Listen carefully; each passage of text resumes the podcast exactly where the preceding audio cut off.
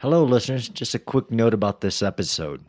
Early this year, I went to England, Colchester to be exact, to observe a British Army warfighting experiment, which is their partnership with industry and technology leaders to develop new solutions, rapid solutions to modern urban warfighting challenges.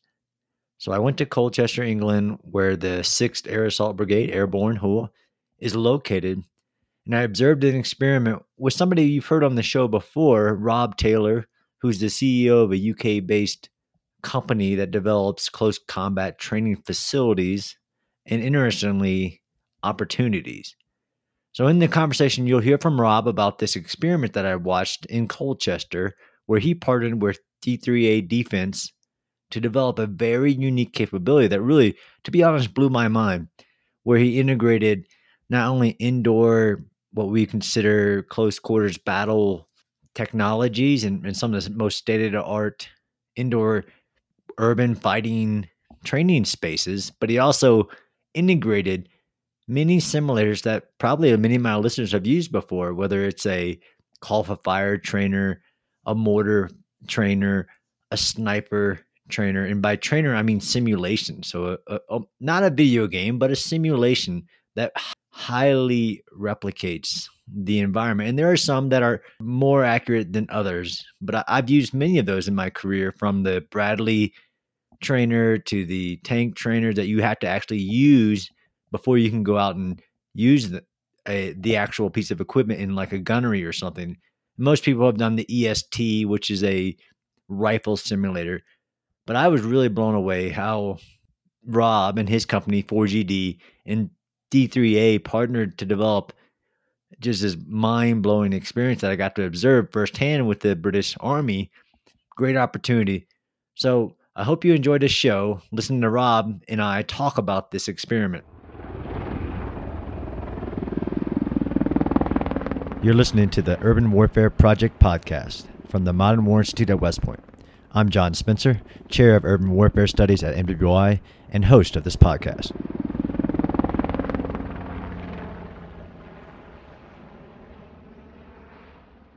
Rob, welcome back to the podcast.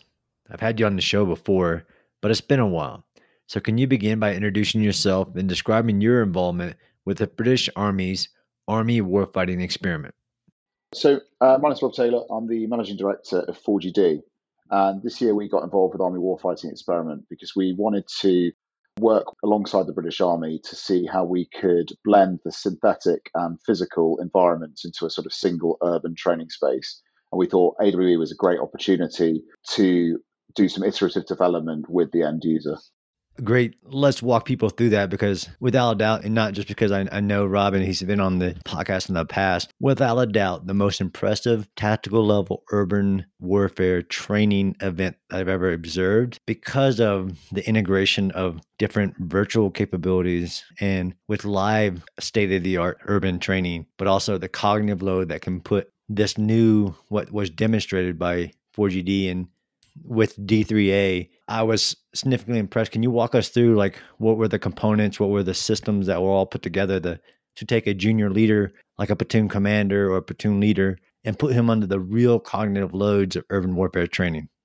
Absolutely. I think one of the key things we wanted to focus on was exactly like you said, how do we increase the cognitive load on the junior leaders? And one of the things we reflected on looking at sort of our combined services, those of us at 4GD and our partners over at D3A, was the combined arms aspect and the sort of dealing with multiple nets, you know, com- fires net, command net, etc. So what we wanted to do was effectively work out how we could bring the deep battle space or the combined arms battle space into the close urban training facility and thus stress the soldiers as they move through the room clearances and the sort of close fight, while simultaneously stressing the commander, in this case a platoon commander, by engaging the deep battle space with combined arms assets. So effectively, what we did is, I suppose, a simple way to differentiate it would be the close fight, the really high intensity room clearance part of urban was kept in the physical. So training exactly like people have done for hundreds of years. And the synthetic fight, i.e., the deep fight, was kept in the virtual environment. So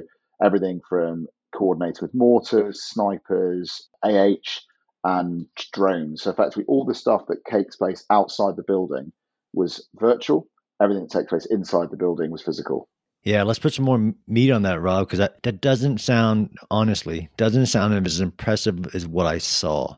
Yeah, okay, cool. So what we did is we wanted to ensure that the pressures on the junior commander were exactly the same as that which was uh, faced by the end the soldiers as they moved through the room clearance. So we wanted to effectively put as much effort into creating the state of the art training facility that the soldiers were using through hyper uh, immersive special effects, through humanoid targetry, and we wanted to replicate that for the platoon commander. So to make sure what they were facing was as realistic, but for their specific part of the urban fight.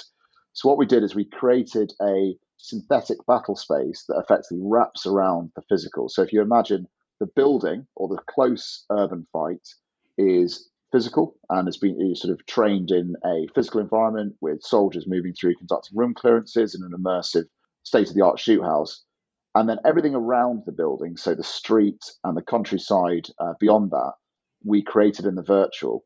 So what we did is we brought in all the sort of combined arms assets that you would expect at a platoon level. So snipers, heavy weapons such as mortars, and then uh, larger assets such as AH and drones. And we built them into the, the synthetic or the virtual environment. So if you imagine you have a physical training facility, and then around that, we had a number of simulators provided by our partners from D3A. So we had a sniper simulator, a mortar simulator, and a JTAC simulator. So effectively, when the platoon commander was stood in the physical building, so with the platoon as they cleared that building, they were looking at a simulated or virtual drone feed of the wider battle space. They were able to identify targets and threats within that wider, deeper battle space. And then over normal or sort of the conventional communication systems, engage with the JTACs and the mortar fire controllers to then fire synthetic fire missions. So effectively, you're taking a small training facility that's maybe 30 meters by 30 meters in footprint, and then you are enabling training on a multiple mile by multiple mile synthetic battle space, making sure that the training faced by the platoon commander is as valuable as that faced by the private.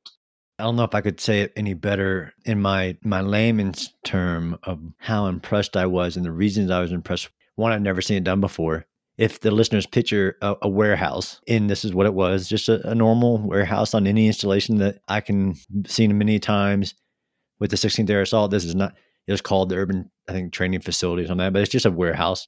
Inside the warehouse is the 4GD, one of the, the best reconfigurable indoor live cqb training facilities i've ever seen just in the rapid movement of the walls around to reconfigure rooms for your small squads and platoons. And you could really do a platoon inside this warehouse pretty easily to include reconfiguring streets, let alone the realistic targetry that we can talk about. But then you know, outside, like you just said, the incorporation of other enablers and arms that you would have on any realistic battle that we just wave away for me as an old infantryman, wave away and, and simulate in some way, if if at all, in planning to actually not just put the junior leader under cognitive load, but like you said, so as I walked around at, looking at the experiment, you had a an actual sniper behind a sniper weapon and scope. The scope just happened to be a virtual interfacing with a virtual reality.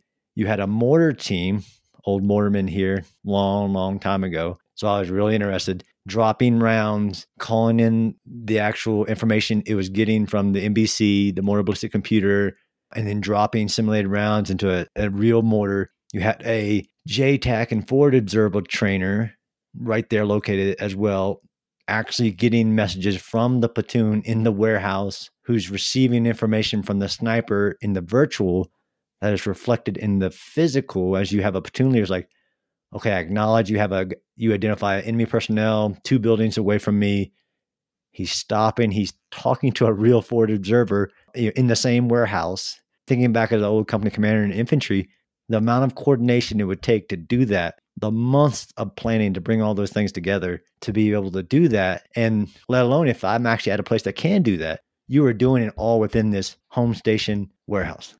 For sure. And I think one of the real benefits we expected, but was a pleasant surprise when it happened, was real world idiosyncrasies of urban combat being replicated within the scenario and then dealt with. One such example that happened as a result of one of the scenarios that the Army warfighting experiment suggested that we conduct was the synthetic or virtual OP observation post spotted a in-depth enemy. The platoon commander was unable to see that on their drone feed because the drone was on a different cycle and was unable to see the target that this OP could see. The OP was unable to verify whether or not it was an enemy threat, and as a result, there was a moment of impasse where the platoon commander was unable to engage that uh, because obviously he couldn't verify whether it was an enemy. Then suddenly, the sniper in a dislocated location from another angle was able to verify that. And we had this amazing training moment where the sniper was calling for fire on behalf of the platoon commander, the fire to the mortar fire controller. And effectively, it was one of those amazing reminders that in a complex urban battle space, you've got three different entities. They're going to be seeing three completely different things.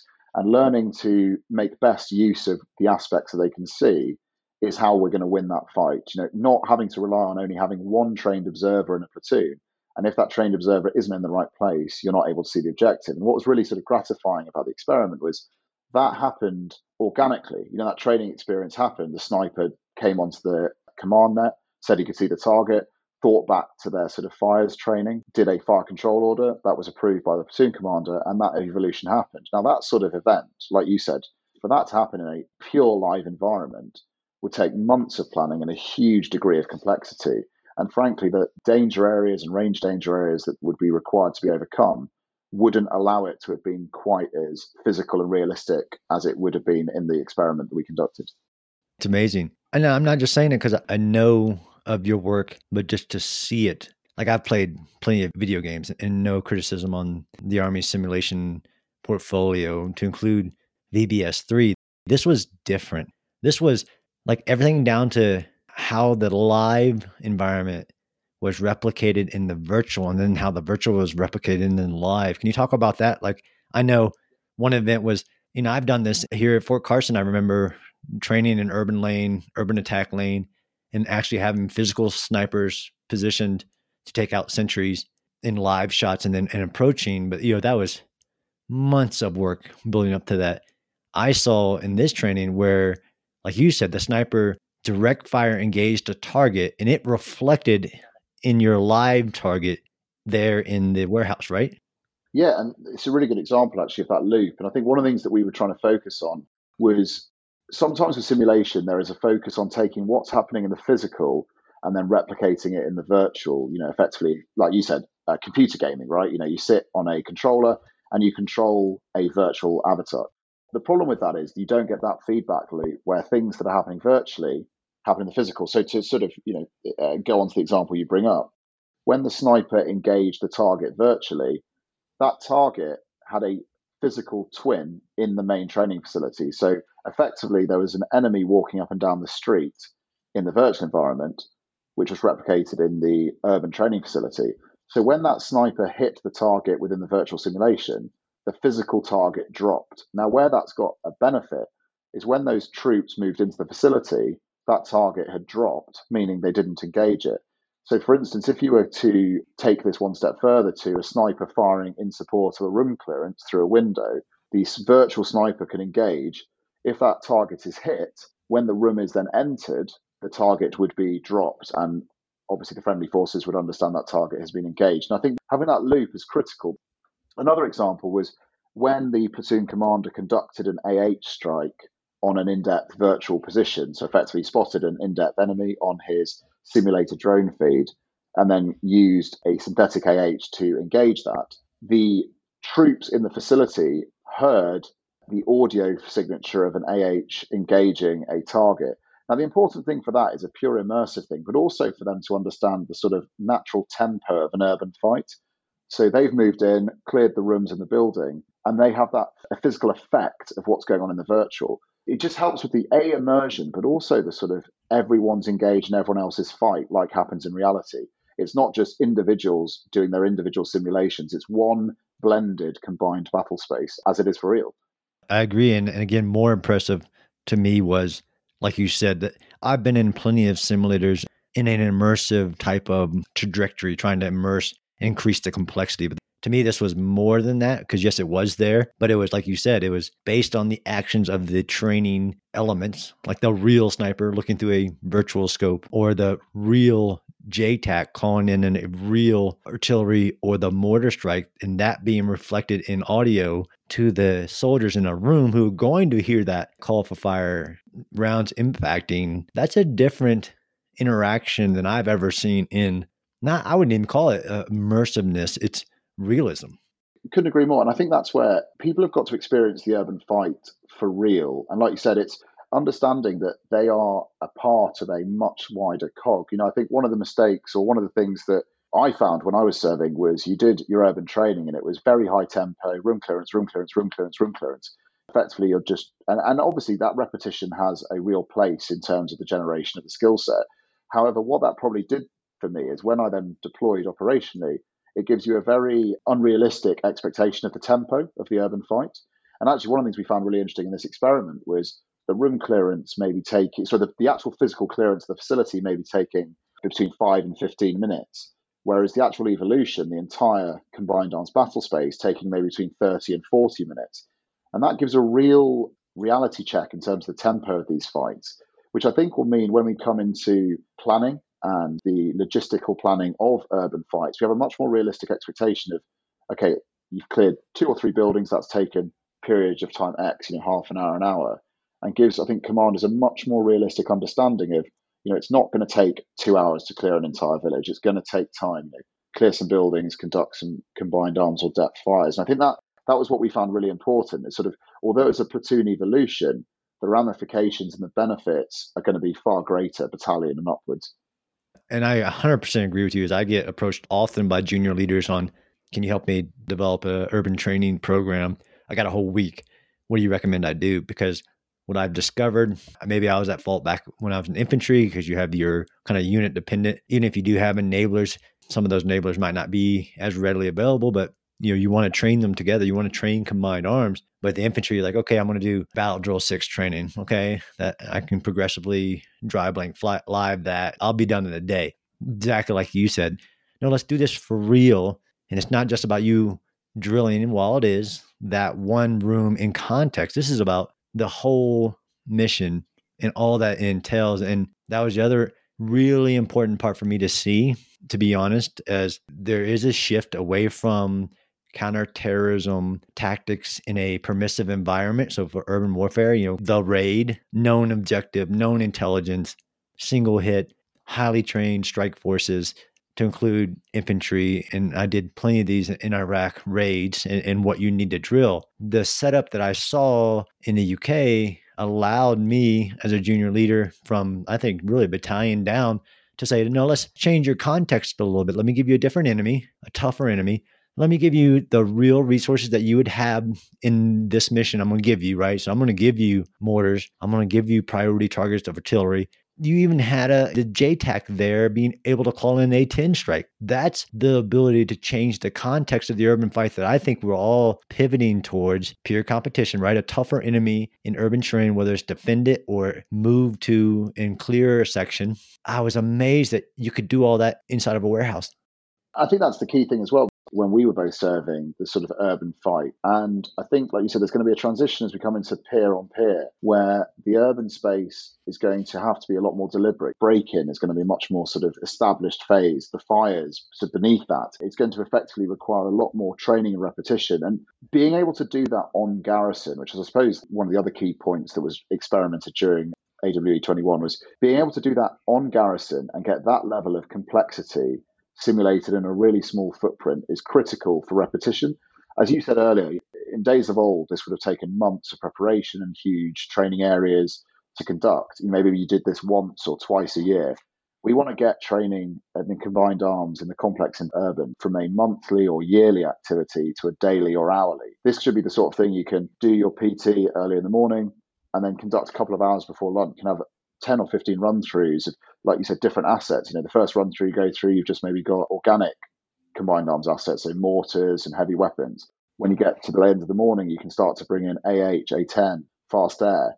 And then what would be really exciting about this is you could start to see what is the best laydown, what is the best combined arms assets to use in certain environments and evolutions. And then just sort of train, develop your tactics that way. When you're able to train with the level of frequency that you can on an on garrison training facility, your tactics can be iterative, dynamic, and adapt. If you're doing it once a year, you don't have the chance to sort of go, well, that didn't work. Let's try something different. I 100% agree. And I love your quote about that.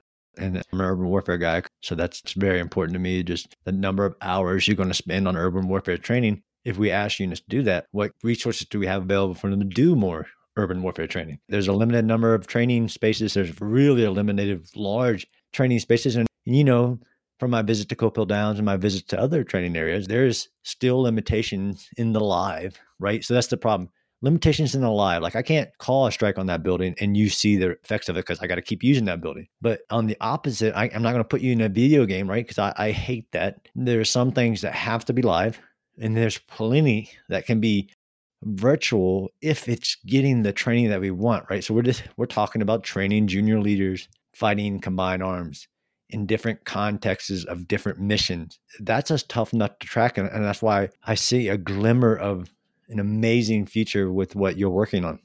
It's very kind of, we've always focused on the stuff that is too dangerous, too difficult, or too expensive is where virtual should focus. The stuff that requires high fidelity, high impact, should always be physical. And I suppose the final point that I would raise about what was achieved at the experiment was We've talked a lot about the physical space at Colchester. One of the additional aspects that was tested successfully in the experiment was bringing in a separate location. So we had another location that was part of the same exercise. Now, what that proves is the ability and the exciting ability to, as we all know, the army has different units in different locations, and especially over in the UK, for instance, we have the artillery are typically located in one area, infantry are then located over in different areas.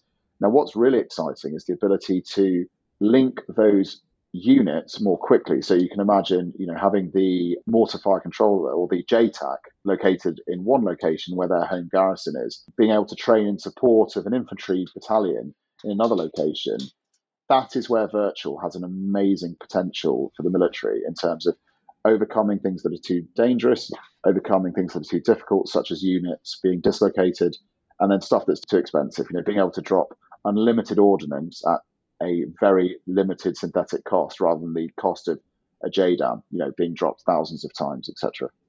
I forgot about that point because I just happened to be watching an experiment where everything was in that one room I mean, how amazing would that be to have, like you said, the possibilities? We call it distributed training, and we say it, but usually it's with video games, little icons moving around. This is literally having your JTACs in a, a, call for fire trainer that also integrated with the live training that somebody else is doing somewhere else, and there's interaction between the two environments. That's different than I've ever seen. And one of the key things we were discussing with D3A is the excitement at being able to then have proper debrief. So, for instance, a good example would be if a pilot in a location was able to join a simulation and effectively act as the simulated fast air. At the end of that in training evolution, that pilot can then actually have a direct conversation with the JTAC and say, this worked, this didn't work. Whereas before, you know, that pilot comes over in the live and then disappears off to wherever their sort of home base is.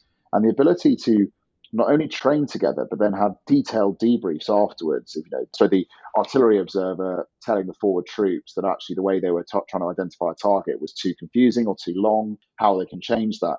Getting that sort of true interoperability. So when we hit operations and an artillery regiment, an engineer regiment, and all the other sort of attachments join that infantry core battalion, everyone knows how to operate, how to talk, how it all works. You sort of you, are able to run as soon as you hit the ground of operation. There's no sort of cruel walk phase. You're already at a run when you hit the ground. Another great point. The training opportunities this opens up, not just for the the people inside that room. And you know, I'm heavy on explaining to people that the foundation of urban warfare is not room clearing.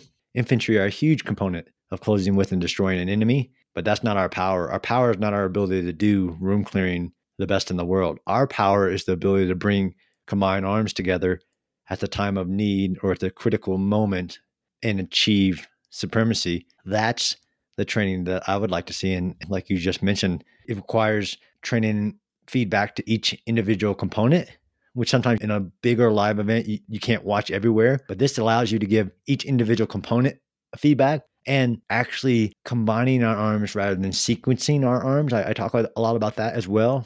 This is different, Rob. It's very kind. of Yeah, I'm really hoping that we were able to sort of continue to make that difference. And I think exactly like you said, especially in the peer on peer fight, bringing that overmatch, being able to bring those combined arms to bear, so it's not just a straight small arms on small arms fight. I think is going to be critical to ensure the operational success as we move forward. Great. Thanks, Rob. I really appreciate this. And again, thank you so much for you and your team for allowing me to observe what was going on on that day. Absolute pleasure. It's great to have you. Thanks for listening to the Urban Warfare Project podcast. The podcast is produced by the Modern War Institute at West Point. What you hear in each episode are the views of the participants and do not represent the positions of West Point, the Army, or the U.S. government. You can subscribe to the Urban Warfare Project podcast on Apple Podcasts, Stitcher, or your favorite podcast app. And be sure to check out MWI's other podcasts, as well as the new articles we're publishing every day on our website. Thanks again for listening.